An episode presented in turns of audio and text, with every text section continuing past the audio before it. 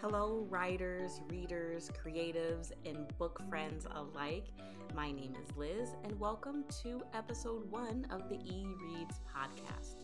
On this podcast, I give my take on book reviews, I talk about the writing process with fellow writers, um, and even share a little bit of my own work from time to time. And on this episode, I'm going to give you my opinions on James Patterson's Cross My Heart, which is book 19 of the Alex Cross series. Before we jump in, here is a quick ad. Podcasting remotely can be challenging, but it does not have to be. With Zencastr, you have a whole tool that can make remote podcasting that much easier. Zencastr is an all in one podcast production suite that gives you studio quality audio and video without needing all the tech savvy know how. It records each guest locally, then uploads the crystal clear audio and video right into the suite so you can have the high quality raw materials that you want to work with. This works really great when my guest is talking and Preston just won't stop barking. I'm able to just cut out his barks and keep all of my guest audio. To access Zencastr and all its tools with a 30% off coupon, go to zen.ai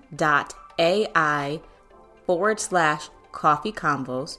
That's Z E N dot AI forward slash C O F F E E C O N V O S and type in the promo code Coffee Convos. That's C O F F E E C O N V O S for 30% off for three months. Okay, now let's jump right back into the episode. And this is not a new novel. It first came out in 2013 but um, big Alex Alex Cross fan, and I finally got to read it thanks to the Libby app. So really, this is a Libby app review with some tidbits of the Alex Cross novel. And for those of you who don't know, Libby app, and that's L I B B Y app, A P P, is a free app where you can borrow ebooks, digital audiobooks, and magazines from your public library. And this has been a game changer for me. So I prefer a traditional paperback book. You know, I like the feel of it in my hands, the smell of it. Uh, as long as you don't dog ear it, right? We want those pages in mint condition. But Libby has really allowed me to get through in this last month probably a good three to four books as opposed to maybe like one book just due to, you know, being busy. So I can pop my headphones in while I'm getting ready in the morning or in the car and just play this audiobook. I also enjoy Libby because it's completely free. It's connected through the library. So I can get through everything on my to be read pile without needing to wait for that next paycheck or for some extra splurge money. So I have just been absolutely floored with this app.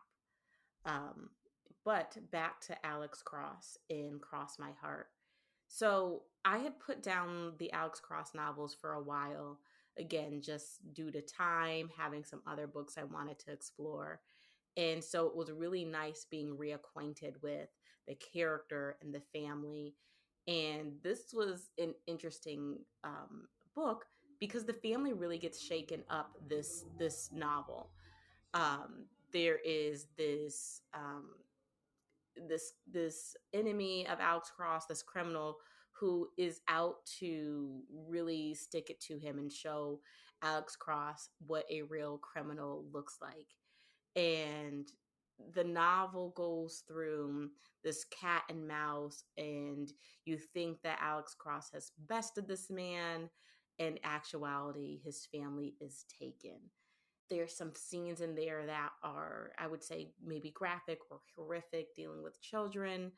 And the author leaves you a nice note at the end on the author note, just kind of reassuring the the reader that the novel will continue. We will see Alex Cross again and doesn't leave us on this cliffhanger of what will happen. The author also kind of does this trigger warning, but at the end, um, and just kind of letting you know that, like, hey, you know, this was a hard novel, and just wanting to be true to the character, and you know, in other words, this thanks of letting um, the writer be authentic to the character in the process. And I thought that was a really interesting tidbit because sometimes in writing, I think I was in this room on Clubhouse where there was this discussion on trigger warnings and should you have them should you not do you kind of let the the reader beware right? And some people are like yeah put them in the beginning. Some people are completely against. But i appreciated the way james patterson had put it at the end in in the language in which he uses right? He did not say hey this is this trigger warning and there are all these things that can possibly be triggering. You know he lets you read the novel. He lets you experience it and then at the end, it's this acknowledgement of, you know what, there were some twists and turns, and the character is left in this in between place, but you know, stick with this a little bit longer because you're going to see this come full circle. And I appreciated that as opposed to this, let's say, trigger warning in the beginning, because I think it would have had me kind of on edge, kind of waiting to be, you know, on edge or looking for that thing that would make me want to put the book down. Whereas at the end, you've already experienced your feelings without kind of just being triggered by the word. And to know that, okay, there's there's like a, a next point. The author's not just gonna end the series, you know, with these this this point. I think is a little bit fulfilling and it makes you want to go to the next novel versus being completely frustrated and wanting to put it down. So I enjoyed the twists and turns and the authenticity and the writer really going there and letting you experience all the emotions that the character went through and the suspense and you know true to the James Patterson style it was punchy it was exciting it was thrilling and it definitely made me want to pick up the next book. So that's my review. That's my thoughts. It's a definite for me with Cross My Heart. So if you haven't read it, pick it up. It's by James Patterson. And if you're just like, hey, it's not on my to be read pile, but I'd read it if it was free at the library, check out the Libby app and listen to the audio version which was really cool. It had two different narrators, which was really nice, and kind of getting acquainted with that style of, of narration was nice. So that's my review. Hope you like it. And stay tuned for the next episode of E Reads, where I'm joined by Anita Fowler, where we discuss the writing persona.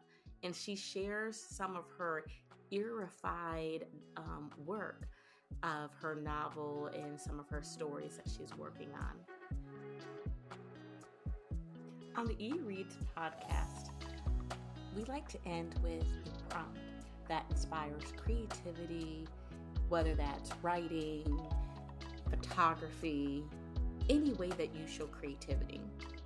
For this episode, the prompt is sunshine. Stay tuned to the end of this episode to hear how I use the prompt sunshine.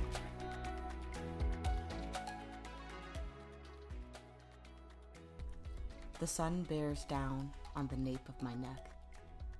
I rub my weathered hand against the burning flesh, hoping for relief, but finding the roughness of my hand an unwelcome irritation.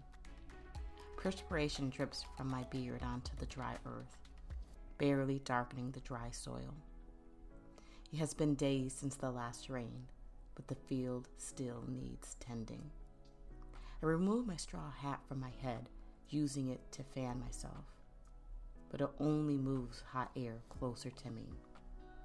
I look up to the sky and pray for rain, but like the harvest, it never comes.